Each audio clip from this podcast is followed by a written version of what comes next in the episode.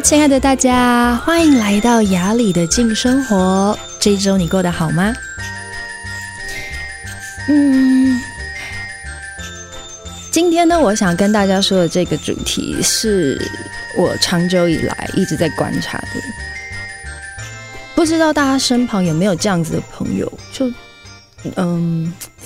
有一种朋友呢，他可能生活形态很固定，就是他他可能在做一样的事情，可是他心里面有一种很深很深的满足感，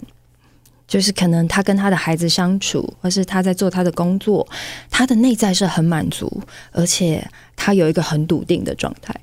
那么那种朋友，你都会觉得，嗯，对，他在做着他人生中应该做的事情，然后你会很对他放心，然后同时你会。就是会觉得说，嗯，他在做对的事。可是有一种朋友很特别，他的人生可能在做一些很不错的事，可是他的内在却有一种我不属于这里这样子的感受。就他会从很多地方表现出来，我要做的应该是比这个更好，或是我能够成就更多。不知道大家身旁有没有这种朋友？就是你会觉得在言谈之间，好像他。他好像对于现在这样子的环境不是很满足诶，就算他已经有很好的家庭，然后有很好的工作，可是奇怪，为什么他看到的世界都带着很多的瑕疵，或是很多的不满足？像我以前认识一个演员前辈，他真的蛮有才华的，就是很会表演。有些时候你看到他的角色，你就觉得天哪，你为什么能够把一个角色塑造得这么完整？然后你看到他表演，都会忍不住就是会笑，就觉得啊，好有喜剧感。可是，在工作的过程中，他会蛮常有一些抱怨的，就是他会说：“嗯，对啊，其实这个角色就是写的时候真的很不丰富啊，怎么就是如果不是我帮他塑造，所以他才会有这样子的生命力。”或者说：“哎呀，你看台湾的这个戏剧圈就是这样，钱就是这么少，你再怎么样好，你也没有办法拿到比较高的钱。”甚至是就说，哎呀，台湾演艺圈可能都是比较年轻的角色啊。如果你有一些资历，可能也不会当男女主角什么什么。就是他的生活中会有很多呃某一种层层次的不满意，或者你可以认为他是抱怨这样。那因为我在当演员的时候，我就是很年轻嘛，就是跟在旁边，然后就是听这样子，就听听听这些呃资深演员的看法。然后那个时候我就会在想，是不是当一个人变得有经验之后，他会看到很多事情的不足，就是是不是很多东西就变得不好了？就是因为你很有经验，所以你看到的世界相对之下就不那么完美。我有认识一个女生朋友，她的先生算是就各方面很突出。如果你用客观的角度来看，可能赚的钱不错。然后家庭环境也不错，长得算是帅，可是很奇怪，为什么他在私底下都会一直抱怨他的先生？但我觉得抱怨先生好像是一般太太的常态。好，但是他抱怨的就比较多一点点，就是可能在私底下你听到他的真话，就会觉得他的先生不够优秀，就你可以听到这种感觉。但是很奇怪。你就会从这样子的人的视野里面，你会发现，当一个人在抱怨的时候，他好像也让他的作品或是他的人生某一个程度停下来。我不知道大家有没有这样的感觉，就是奇怪，这些人都很有才华，做的事情也不错，可是为什么来找他的工作不会有更好或是更扩展的状态？然后，所以他就会一直停在现在，然后加上抱怨，然后跟不满意。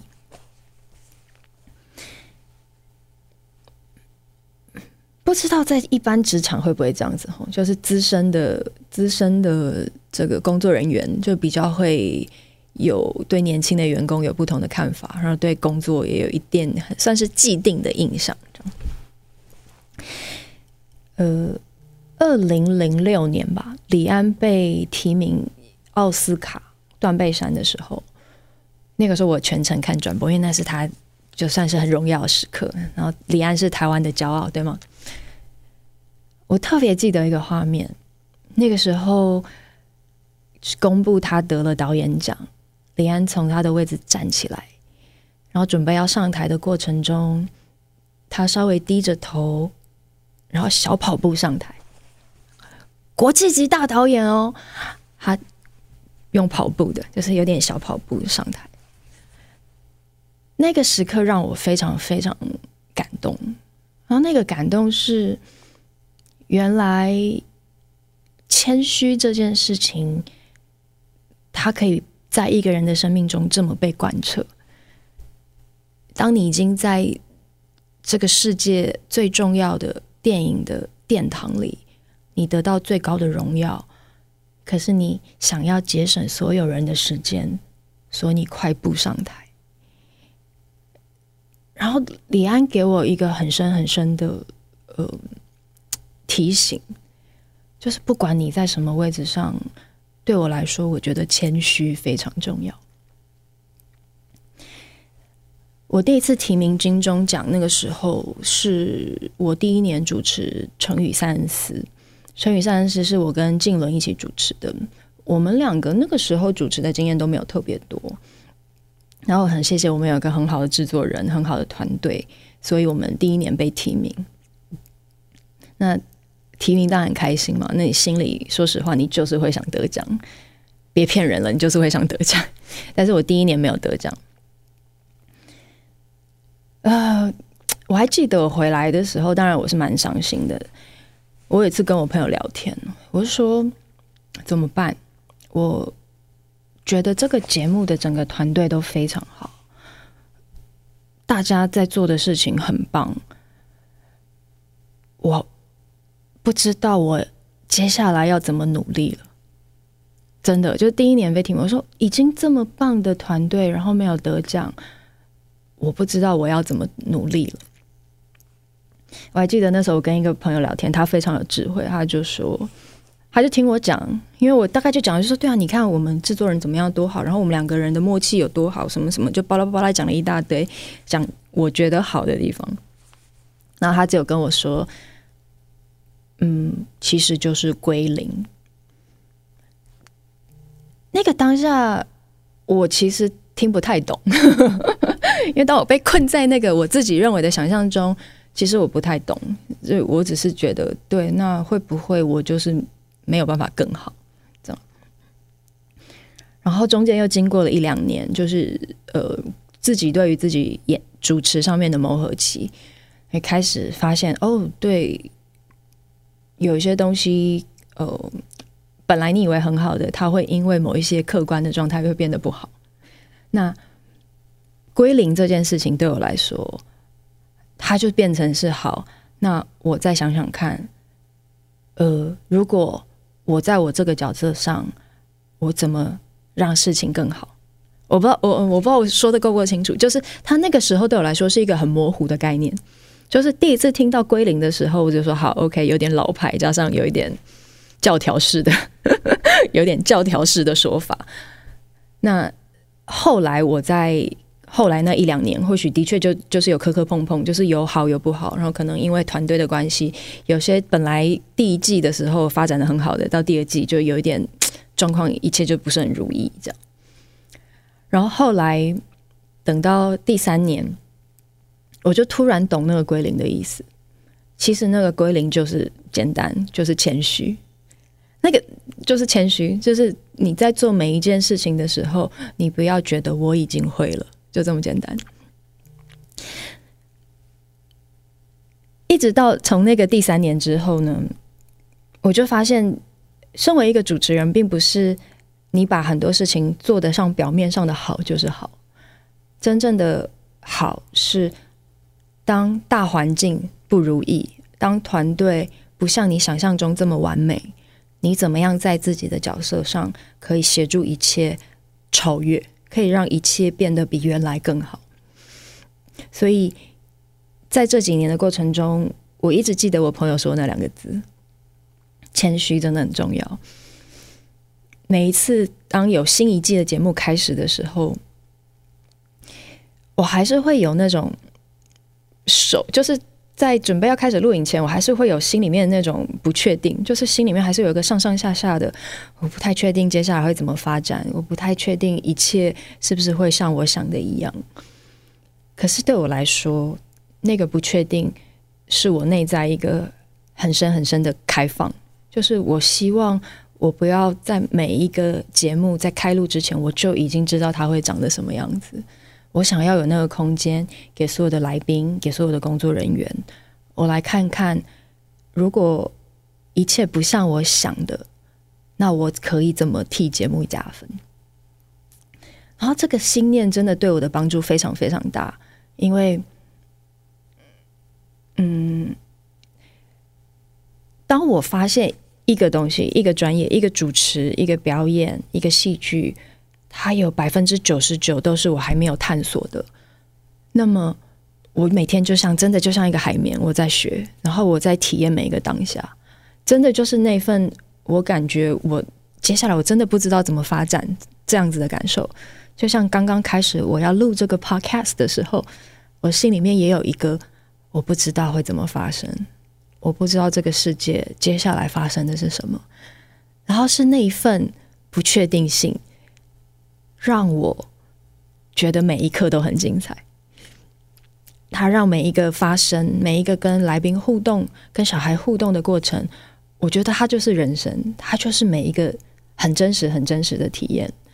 然后我唯一在这几年主持中，我觉得自己真正学到的，就是如果这个发生跟我想的不一样，我可以接纳它。同时，我有过去的经验，我知道我要怎么样。让它变得更好，这个是我自己心里面认为的。当然，不是每一个人都是这样子想。就像我身旁有一些朋友，他会说奇怪，为什么他觉得他哥哥每天他的生活都是长得一样，然后他没有，他就是一直在抱怨。他有一点才华，可是他他好像把他的生命越过越窄，就是有一个。相对就是没有变化，你会觉得这个人他可能接下来十年他也不会变化，接下来二十年他都是长这个样子。可是最重要，我刚才讲的重点是，他其实是不喜欢的。可是像这样子的人，他会活在一个不舒适的舒适圈中非常久，对吗？我们都习惯活在舒适圈，对不对？可是却有人他们会很习惯的活在让他们不舒适的舒适圈，却。没有那个动力去改变它，或者是去尝试。嗯，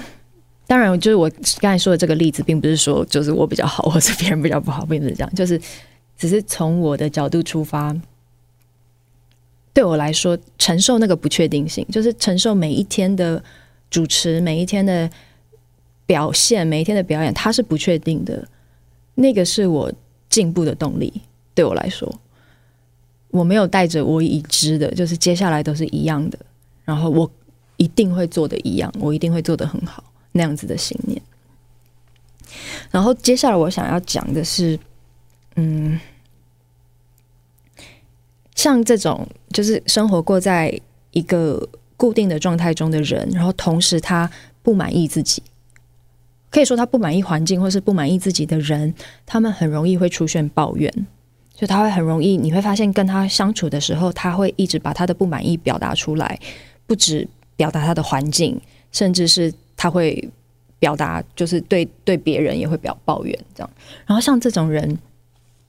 周遭的人可能都看得出来，甚至是跟他很亲密工作的人，你都会知道，对他其实他的生命受困了，就是那个受困的感觉。可是我们要怎么样让那个受困的感觉可以转弯？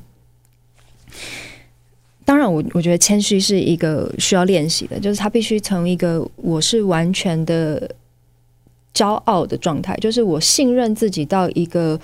完全满的状态，慢慢的把自己放到一个可能只有百分之十、百分之二十的确定，然后这个是非常挑战的，他会挑战很多的自尊，甚至是挑战你对于生命的安全感。就是如果我最会做的事情，我都不是最好的，那我可以接受吗？我我当然，我觉得就是因为我接受我会的东西，我不是最好，所以我必须得要进步，我就是必须要一直加油，一直往前。但是如果有些人他必须要要有那个安全感的时候，你可不可以慢慢的接受自己？对这个世界，在这个当主持人的角色上，还有更多人做得很好，我可以很多的学习。那我有我自己的专业会的，可是我还有学习的很多。在我当演员的角色上，尽管我是一个非常棒的喜剧演员，但是这个世界还有更棒我可以学习的。然后再讲回来，抱怨这件事情，当我身旁有人抱怨的时候，其实我内在会有一个很不舒服、很不舒适的感受。我不知道大家会不会这样子，就是身旁有人一直在抱怨，你会发现这个人他其实在把他生命中的不满意丢给身旁的人，他在把他的不满意投射出来，然后那个东西是非常困扰，就是会让身旁的人困扰，有可能会有乒乓球效应，就是当他把这个抱怨丢出来，然后这个接受的人他可能忍不住会有个怒气，他会再丢回去，所以在一个抱怨的人身边，其实是蛮容易吵架的。这个不知道大家有没有这样发现，就是如果你的家人有非常容易抱怨的人。你会发现你，你就是忍不住想要跟他拌嘴，想要吵上两句。可是，呃，这样子的状态，只有这个人他自觉到，对，我，我这个抱怨其实是向内，我在不满意，真正最不满意的人是自己，或是我在这个世界上，我真正觉得不够好的是自己。只有把那个抱怨的力道收回来，这所有的一切才有转弯的可能性。但是不容易，真的不容易。然后接下来，嗯，我也想说，就是抱怨这件事情，其实他在把你身旁很亲密的人推开，甚至也在把很你生命中很好的机会推开。因为，嗯，当你觉得对方或是这个世界不够好，他其实就是像它就是像磁铁的正极跟正极。就是它就是一个很用力、很大的宇宙的推力，它在把所所有跟你相应相关的事情都远远的抛开，因为你就是散发出一个能量，是告诉别人，对，所有的一切都没有办法配得上我。那要怎么样去呃让这个东西转弯呢？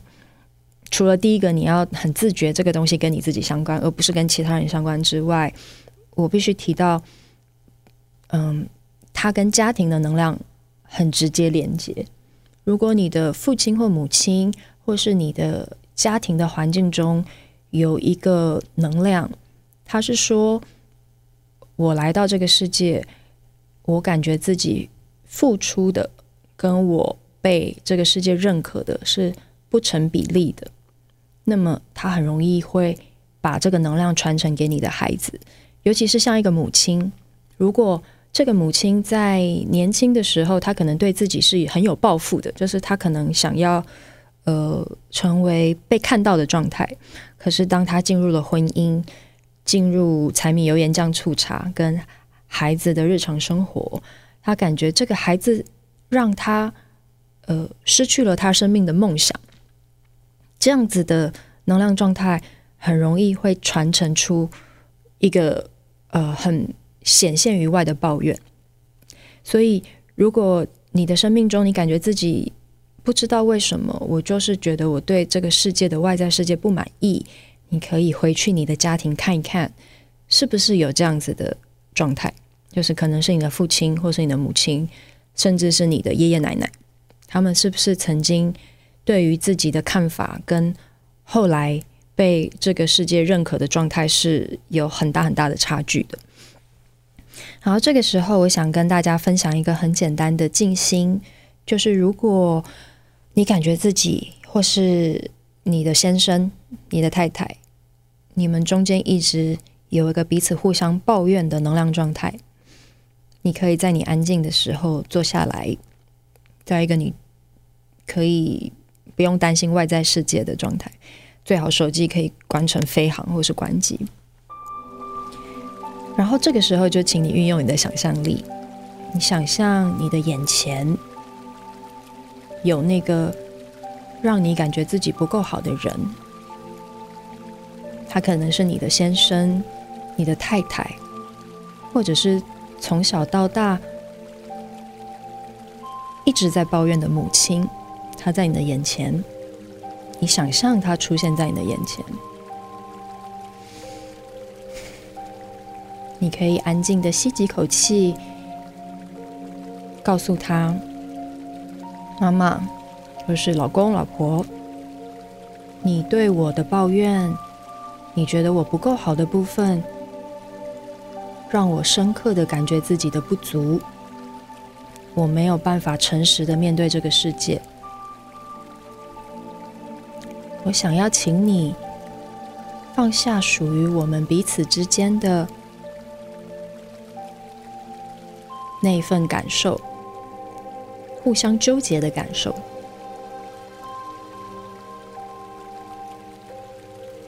这个时候，你可能感觉身体上有很多地方是紧绷的。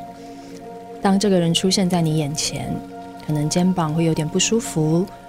胃、太阳神经从这里可能很紧绷，甚至是一出现你就觉得自己是不够好的。我们在这个练习中想要放下这样子的感受，告诉他。我是爱你的，我希望我们之间的爱可以很简单的流动着。你可以想象，你跟对方的心有一个像是电话线一样的连接，你们中间开始流动着一份很纯粹的爱。我们可以放下对彼此的负担。很大很大的压力，慢慢的，你身上不舒服的部位渐渐松开了，你感觉自己可以站得抬头挺胸，你可以接纳更多的自己。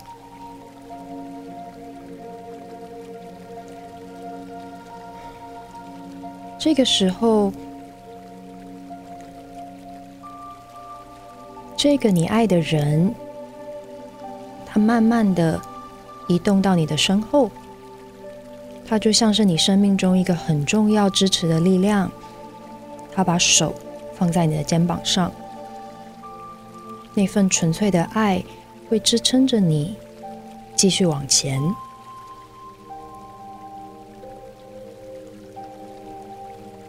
当他站到你身后的时候，你感觉自己更有力量了。我们停止互相的索取，我们心中的爱是一致的。在这里，你可以深呼吸，感觉你的心能够。深深的敞开给这个世界，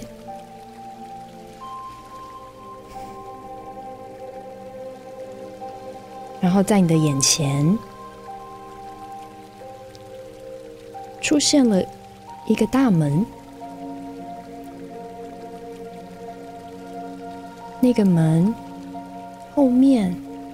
有所有你在今生所必须经历的故事。你可以带着这份爱，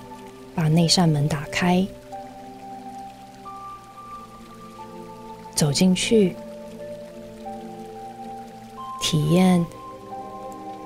属于你的所有幸福，跟你渴望达成的。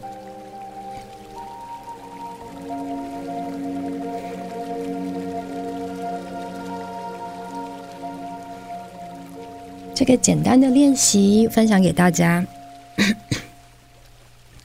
可以在你感觉自己好像对这个世界非常非常的